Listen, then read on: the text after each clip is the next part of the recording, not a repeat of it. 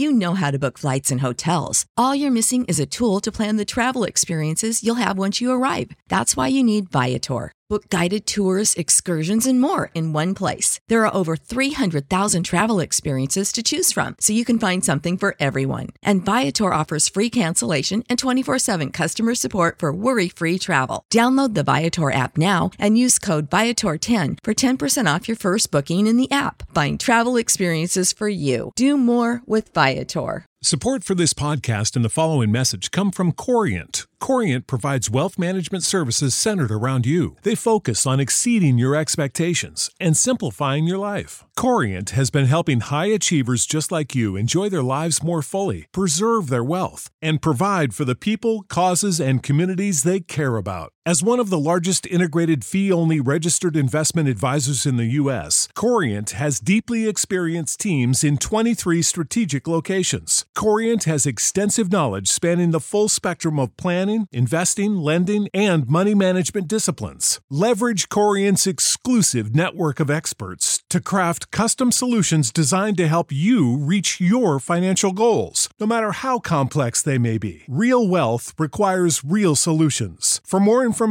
connect with a wealth advisor today at corient.com. That's C O R I E N T.com. Corient.com. Hey friends, Nadya Okamoto here. You're listening to another episode of Tigress, the podcast. And this is actually my first time recording an episode here at my home in Brooklyn, New York City, uh, where I am standing right below my new neon podcast sign that says Tigress. Shout out to Amazon Podcast for sending it over. I am obsessed with it. Um, if you followed along on TikTok or any social media platform of mine, I've been really, really excited about unboxing this and getting it up on the wall. Anyways, super excited to dig into today's episode, but also a little bit nervous because um, I'm going to be speaking a lot about politics, which uh, in my experience on social media can get really heated and feel controversial on the most basic topics. Um, and to be honest, I uh, I'm a little ashamed to admit that I have avoided political conversations in some ways, um, specifically regarding the Trump administration and otherwise, um, because sometimes I just don't have the energy for that. I mean, at the same time, all of my work is inherently political in some way, right? I run a company about periods, I talk about gender equality. But I guess for me, I don't even think of that as politics. To me, that's just like what is right. Like, we should be talking about reproductive rights and gender equality because that is the right thing to do. And it is ridiculous that we're still fighting for these things. I guess in my mind, I just don't label it as politics because, uh, yeah, it's just like my passion and the work that I do. I don't know if that makes sense. Anyways, Today, we're going to talk about specifically the January 6th insurrection of 2021. Um, and, you know, it is now January 6th, 2022, when I am sitting in my apartment in my cozy, comfy uh, sweater to record this podcast. And, you know, this is actually our second time recording this podcast episode. Uh, we had some technical difficulties the first time, and I am actually not mad about that at all because I think that it gave me the opportunity to really think about what I wanted to say in this podcast episode um, and really have some extra days to reflect on the meaning of today. Uh, so, for those of you who are not familiar, uh, exactly one year ago was the insurrection when rioters stormed the US Capitol and raided Nancy Pelosi's office and took pictures, um, brutally attacked police officers who were working to protect um, the US Capitol. And I think over the last year, we have seen the FBI investigations happen and people who participated in those riots slowly be held accountable. And I put the word accountable in air quotes because I think it's really disappointing to see some of the sentences that are coming out. Uh, and, and from the you know very surface level information that I have, to be honest, I have not done a deep dive into it because it just makes me so angry. Um, but I think that in many ways, a lot of the riders who are involved have been sort of like let off the hook in some ways. Um, I was recently listening to a podcast about how uh, a lot of the riders who you know played a very very um, intense leadership role in you know pushing forward, taking con- taking pictures while they were in the US Capitol are having to do like community service on weekends, right? Like things like that where it really makes you question whether or not those would be the same sentences if they were people of color or black men who had stormed the Capitol. Um, and yeah, it's just really it's it's just kind of a disgusting and shocking day. Um, but I think to take it back, what I wanted to do with this podcast episode is talk a little bit about how the January 6th, 2021 insurrection played a role in my life of, I think, solidifying the lack of faith that I have in our governmental system and the lack of faith that I have in my own ability to make changes. And that's a really depressing thing to say out loud. But I think the more and more I think about it, the more I read the news and just, I think, learn from my own past experiences of being politically involved, the more that feels right to me. Um, and I hope that will change. I'm not saying that as like, you know, this is how I'm always going to be. And I never want to be apathetic. I don't consider myself apathetic, but I do consider myself someone who used to have blind optimism about how I or, you know, me and some peers could make a significant, significant difference around fighting for justice and equality or changing the system by getting into politics and party partisan politics specifically. Um, and I think that that blind optimism has really toned down over the last few years since I've run for office, since I've witnessed things like the 2016 election, the 2020 election, how it's been handled, um, you know, how we've dealt with healthcare, reproductive rights, um, race in this country, and after witnessing events like what happened one year ago on January 6th. Um, I was recently listening to one of the episodes of The Daily, the New York Times The Daily, which, as y'all know, uh, probably my, that is like my favorite podcast. I listen to it every single day. Um, and I was listening to uh, an episode where they were reenacting a uh, an interview with one of the rioters, and he was explaining how he was actually a lifetime Democrat, and he went just because he was skeptical of politics, and he just wanted to learn more, and he ended up participating um, pretty heavily. And he keeps saying over and over again, I look at my actions as disgusting. I regret it. It was just herd mentality. We were all you know, going forward about it. And I don't think people really planned for it. It was herd mentality. And that quote unquote herd mentality, I think, really stuck with me because I think for me, you know, I grew up in these liberal bubbles of New York City and Portland, Oregon. And I've really recognize how a lot of my political views are shaped by the people around me, right? And I'm not saying that those are wrong at all, but I think that for me, just as the rioters felt the herd mentality around going forward into the US Capitol, you know, in a very different level, in a different way, I recognize that a lot of my political views are shaped by the herd mentality of being surrounded by often very homogenous communities of progressive thinkers, right? And I'm not saying that I'm rebelling against that progressive thought at all. If anything, uh, I'm leaning more into it. But I say that because I think it's really important that as young people, as young citizens of this country, we recognize how our political views are so shaped by our families, our communities, and we actively do the work to have conversations like this, to be self critical and self reflective and say, why do I think the things that I do? And what is shaping my views? And how do I think I can be civically engaged? Right. And I think this last question of mine around civic engagement and specifically in like my own personal wish to be civically engaged, that's really changed as I as I've really questioned where my political views come from and how they're shaped and how I can be involved. Um, where I sit right now is, as I said, feeling a lot less hopeful and interested in being involved in party politics, campaign politics um, at the moment. And that feels like a very extreme difference to where I was five, six years ago. When I was in high school, I wasn't obsessed with, you know, being an elected official. There's no part of me that wanted to like run for president or run for office. But I was very interested in politics, right? With Period and growing this nonprofit starting when I was 16, it became very clear to me very quickly that legislation was a key way that you fought for systemic change, right? And you know, even in old speeches, I would say, you know, what's the best way to change the system uh, or affect the system is to work within it and to rewrite the system, right? To literally change the laws. And I still very much believe that, right? I think that government and fighting for legislation that you believe in and for, you know, enacting different policies that protect, uh, you know, diverse communities of American citizens in many, many ways, legislation is a key way to do that and a marker of success.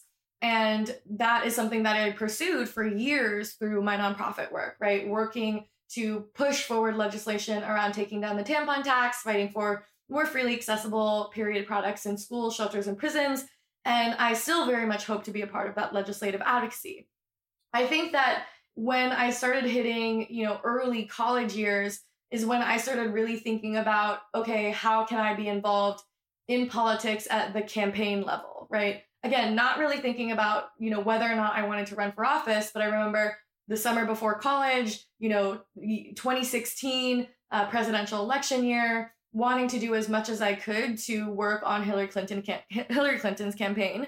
Um, I was an OG Bernie Sanders supporter uh, originally, um, and then when she became the uh, primary candidate for the Democratic Party, I remember being at the Democratic National Convention in 2016 uh, in Philadelphia, like watching her speak, watching Obama and Biden speak, and just feeling so inspired and feeling a lot of like, I want to be on that stage, right?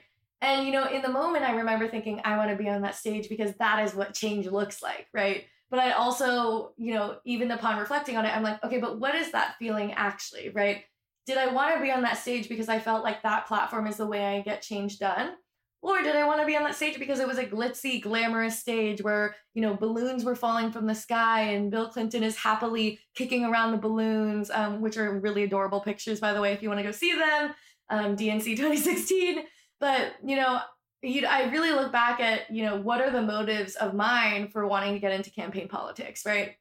And I think that those were questions that I really had to grapple with when I was a freshman in college and decided to run for office.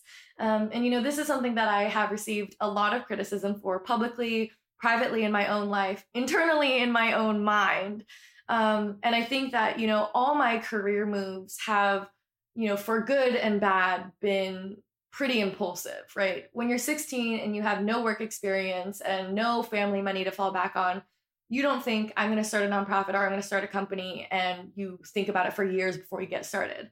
I, or at least in, not in my case. In my case, it was I'm passionate about something, I need to act because this is actively urgent and we are going to start this thing, right? And I think that especially in, you know, in starting a a venture in school, doing full-time school, doing other jobs, there isn't a lot of time to, you know, put a year into thinking about a strategic plan. It's more like I am going to act and I'm going to use the tools in front of me to act, right? my whole nonprofit, even starting this company that I'm doing right now, right? And living in the TikTok era, it's I see a trend, I make the video, I post it in the span of three minutes, right? And I think a lot of my trusting my instincts and my intuition in my career is why I am where I am, right?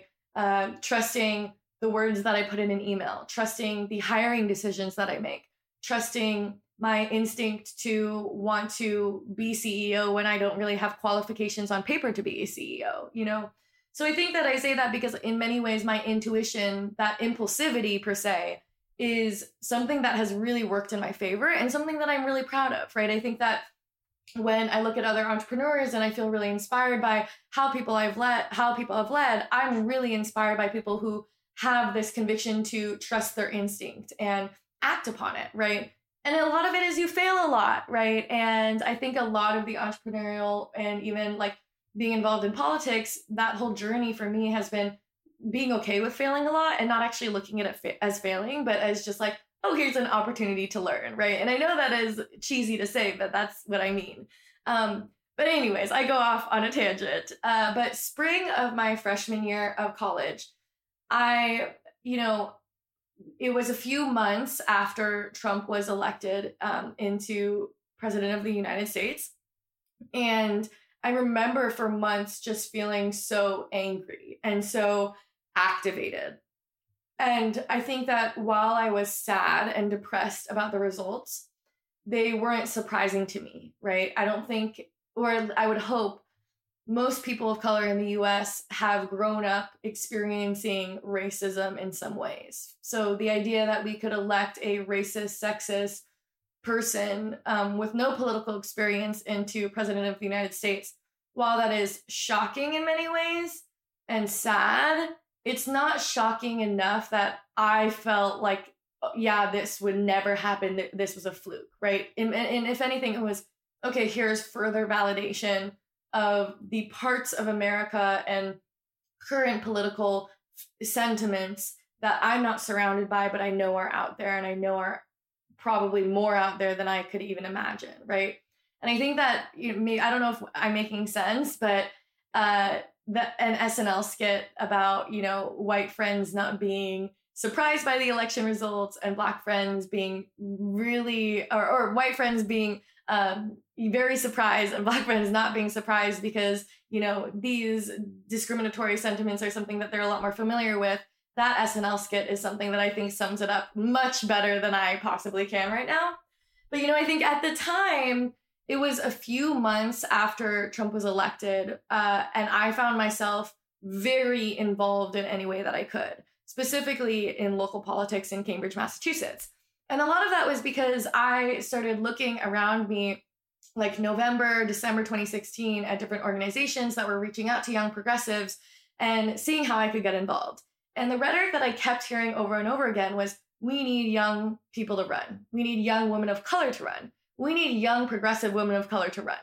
And I was getting targeted in many ways on social media and emails by organizations, one on one calls, conference calls, coaching calls with people from these nonprofit organizations who were reaching out and saying, we need young progressive women of color to run and you should run right? And those organizations do incredible work right? There is she should run um, ignite. These are incredible organizations but i think for me it was a very new influx of attention and encouragement in my life than i think i had expected at that time and a lot of the rhetoric as well right with trump then being elected into office was this is when state and local politics become more and more important.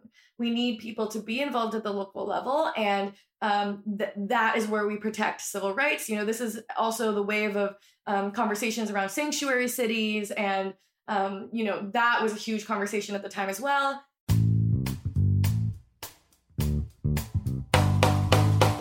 Geico asks, "How would you love a chance to save money on your insurance?" Of course you would. After all, who wouldn't love a great deal, right? And when it comes to great rates on insurance for all of the things in your life, Geico can help. Like with insurance for your car, truck, motorcycle, boat, and RV. Even help with homeowners, condo, or renters coverage. You could save even more with a special discount when you bundle your coverages. Plus, add the easy to use Geico mobile app, available 24 hour roadside assistance, and more. And choosing to switch to Geico becomes an easy choice. Switch to today and see all the ways you could save with great rates and discounts. It's easy. Simply go to geico.com to get a rate quote or contact your local agent and get started seeing how much you could save.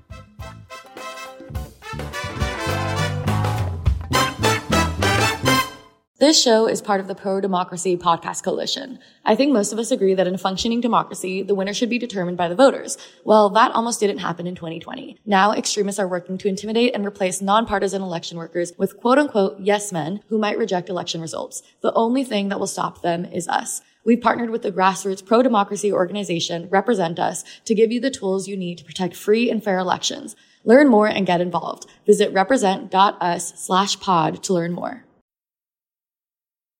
So for the few months between like November 2016, March of 2017, I was in these conversations with like Cambridge City Council saying, I want to be involved. And, you know, why aren't students involved? And why is there this tense town and gown relationship? And I started building a relationship with some of the city councilors.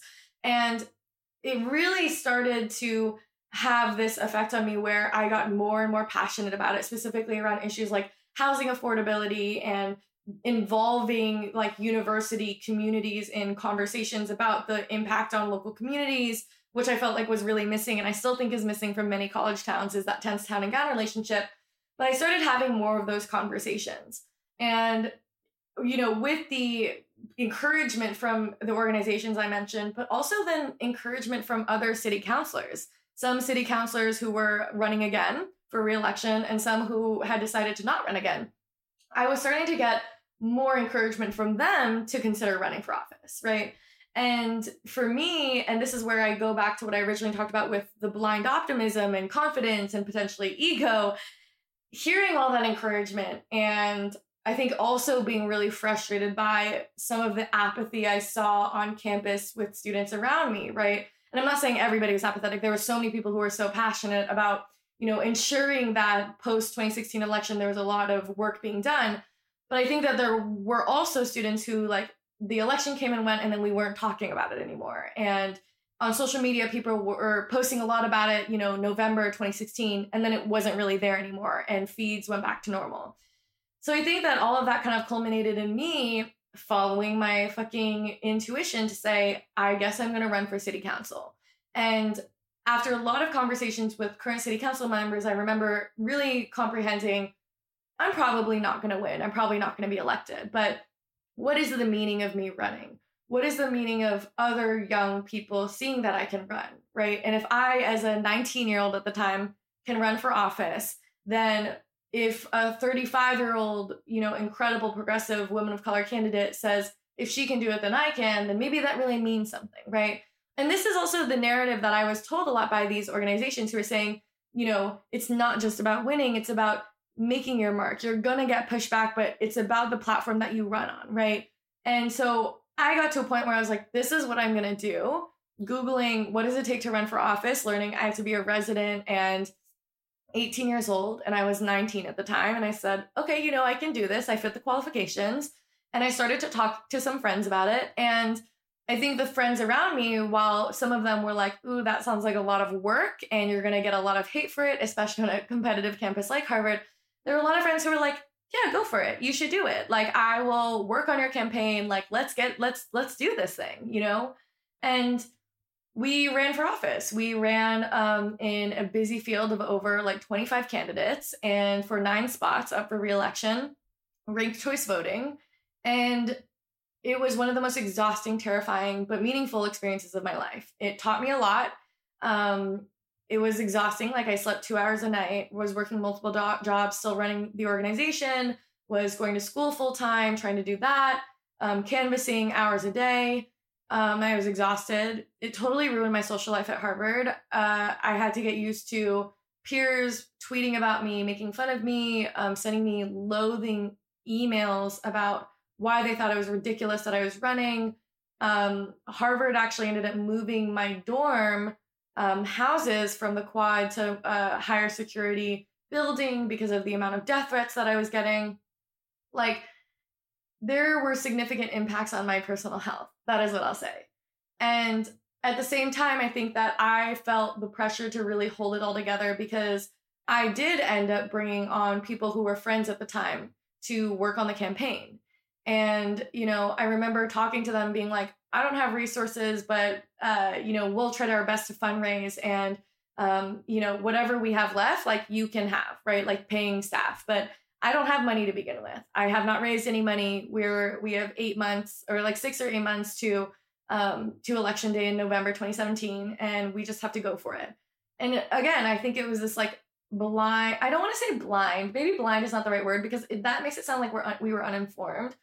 It was like hopeful optimism, like hopeful, naive optimism that that's all we had to take into consideration. That we were passionate that there would have a positive effect beyond um, just the fact that we would run in our local community and it wasn't all about winning.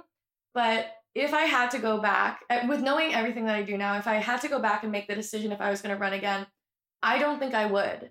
And there are a lot of reasons for that, not only because, you know, I depleted my own personal energy, but also because I lost a lot of great friends from it. I think it was really stressful on uh, the people who worked on my campaign team it was a stressful environment working on political campaign on any political campaign, right? Being on the campaign trail is exhausting. Nobody's sleeping, people aren't eating, you're not making a lot of money. And for me, like I didn't I had $12,000 in my bank account before I ran, and by the end I had $500. And that money was spent on food and lodging for like the people who were working on my campaign. We were all living together in this like small, like two bedroom apartment in Cambridge, Massachusetts. And it's really sad to me how how hard the experience was on those relationships. And you know, I think in many ways, I don't think that that is worth what we actually got out of it, right? And I think that over the last few years, I've had a lot more time to reflect on the impact of the campaign and also like what long term change we actually made.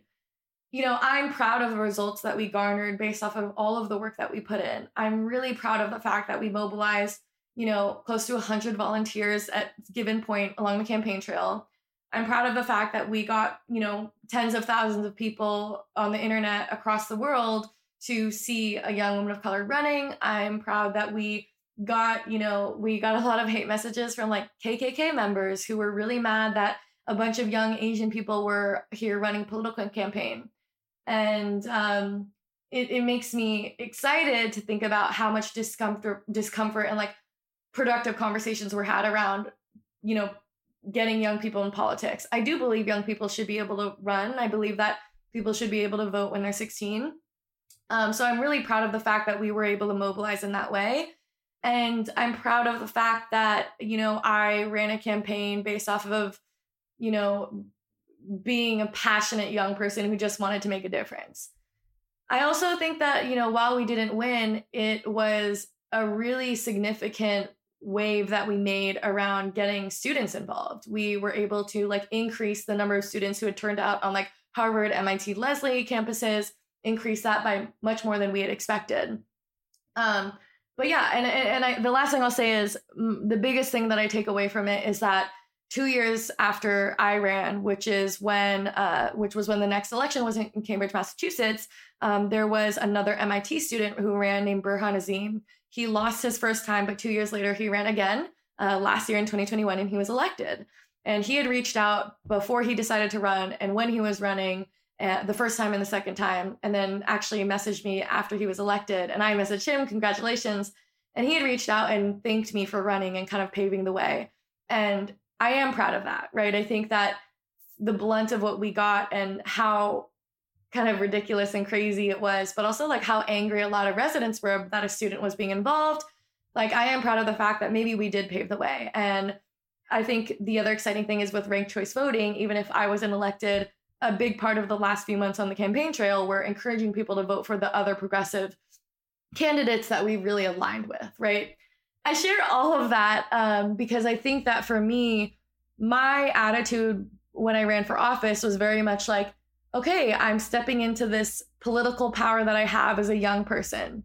I'm being vocal about the issues that I care about, and I fully believe that I can make a difference. I have a lot of respect for people who are elected officials, but I also think that I became more cynical about the process as I ran, realizing how much of it depended on money, right? Like you can in many ways buy an election because the way, you know, different polling places or even um, like local media, national media, how they measure whether or not someone has a realistic chance of being elected is based off of how much money they have in their bank account. And I think that for me, seeing the dynamic of political campaigns being so much about money and then who can spend most strategically on Facebook to target people with political ads. Like so much of that, I think for me, disillusion, like that's just not what I want to do. I hate fundraising. I hate fundraising. I feel like disingenuous with fundraising because I'm always so tired and I don't want to say the speech over and over again. And I tell that even to the investors that I work with in my company, right? Like, I hate fundraising, you know, and I'm just not cut out for it. And I think that for me at the same time, I ended up just not being passionate about the issues uh, in comparison to how passionate I am about periods, right? Like, I got into the election because I was passionate about housing affordability. What did I end up talking about more though? Like the schedules of the trash trucks, the you know, the trucks coming around and bicycle lanes and zoning codes and whether or not people who are international, you know, foreign investors should be able to hold empty apartments, right? these really important questions that I think we need people to care deeply about, but I am not deeply passionate about. I stay up at night thinking about periods like that, like that. Like I stay up at night thinking about gender equality, periods, reproductive rights, I don't stay up at night thinking about zoning codes and like, uh, you know, whether or not construction can go on at a certain time. Um, and so I think that for me, it was like all of those experiences that very much by the end of the campaign, I was like, I'm never running for office again. And I don't want to be involved in campaign life. I really hope that I can continue using my platform to influence politics because I think that politics are very important. But I think that, you know, over the last four years, every day reading the news, it's hard to keep up the belief that the system is made to and is succeeding in protecting us, in protecting people of color, in protecting marginalized communities, in protecting women, in protecting, yeah, people with uteruses. And I think that January 6th of last year, you know, just a few weeks before um, Trump's uh, term was ending and before the inauguration of President Joe Biden, I think for the insurrection to happen was like felt like a cherry or like icing on the cake, right? Of like what the fuck country are we living in, right? What is happening? And how could this be allowed? And how can we have a system that elects a president like Donald Trump, impeaches him twice, by the way? You know, the, the second impeachment was in January 2021, but he's not removed from office. He's acquitted on all charges of that and then we see these kind of you know barely just you know barely enough sentences for the writers who are involved right so i think that for me and many of my peers watching what happened last year was just like are you kidding me like it just felt again that icing on the cake of how am i supposed to sit back and relax and think the government's got us you know and I've never felt that. And I think that, you know, I also own up to a lot of the privileges that I do have that in many ways, like, this is a recent realization for me. Like, I did grow up with 10, 12 years, you know, in early childhood thinking, you know, the people who change the world are politicians. They are the ones who undoubtedly have the power to change the world. And I think in many ways that's what we're taught in school. I also think that that is what um, I felt like I was really surrounded by from a narrative perspective you know, over the last few years being in like a political advocacy space. Um, again, to me, I I'm not sharing any of this to say I think we should lose hope. I'm not sharing this because I'm saying nobody should participate. I'm saying no, we need people to run. I'm just not going to be the one to do it, right? And I'm saying um, the system needs to change, but you know, do I have faith that we're going to completely reinvent it? Do I have faith that it's going to be all peaceful things from here on out? No do I feel right now that the system is something that I'm working to support because they are doing their job of protecting us? No, I'm thinking that we're actively fighting against it. And I don't know, it's just hard to have that um, the same optimism and hope that I did five years ago. And I hope that, you know, my generation of like older Gen Z or Zillennials, whatever you want to call it, I hope that we stay engaged in the way that we are right now. I think millennials, from a political perspective, have had a really bad rap of being apathetic and inactive. And I don't want to be that. And I don't intend to be that. I absolutely want to show out and vote and turn out and everything. But I do think that I'm doing so with much more caution and less optimism than I did five years ago. And yeah, I just kind of wanted to share that because I think that my head has been really swarming with a lot of uh, conflicting thoughts about this again, I'm not sure if I'm making any sense. I'm currently doing this podcast in my house where I don't have my sound engineer or my producers here on the phone where they can kind of be like, okay, you know, do this, talk more about this. Um, I'm just speaking from the heart, really unscripted. And yeah, that's how I'm feeling about it. And I really want to continue this conversation online. If you DM me on Instagram, you know that I always try to respond.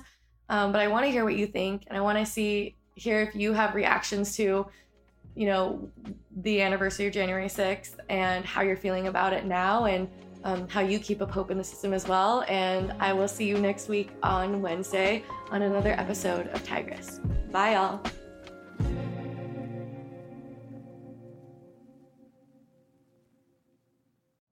You know how to book flights and hotels. all you're missing is a tool to plan the travel experiences you'll have once you arrive. That's why you need Viator. Book guided tours, activities, excursions, and more in one place to make your trip truly unforgettable. Viator has over 300,000 travel experiences to choose from. Everything from simple tours to extreme adventures and all the niche, interesting stuff in between. So you can plan something that everyone you're traveling with will enjoy. Real traveler reviews give the inside scoop from people who've already been on the experiences you're considering. So you can plan with confidence. Free cancellation helps you plan for the unexpected, and 24 7 customer support means you can travel worry free. Download the Viator app now and use code Viator10 for 10% off your first booking in the app. Find travel experiences for you. Do more with Viator.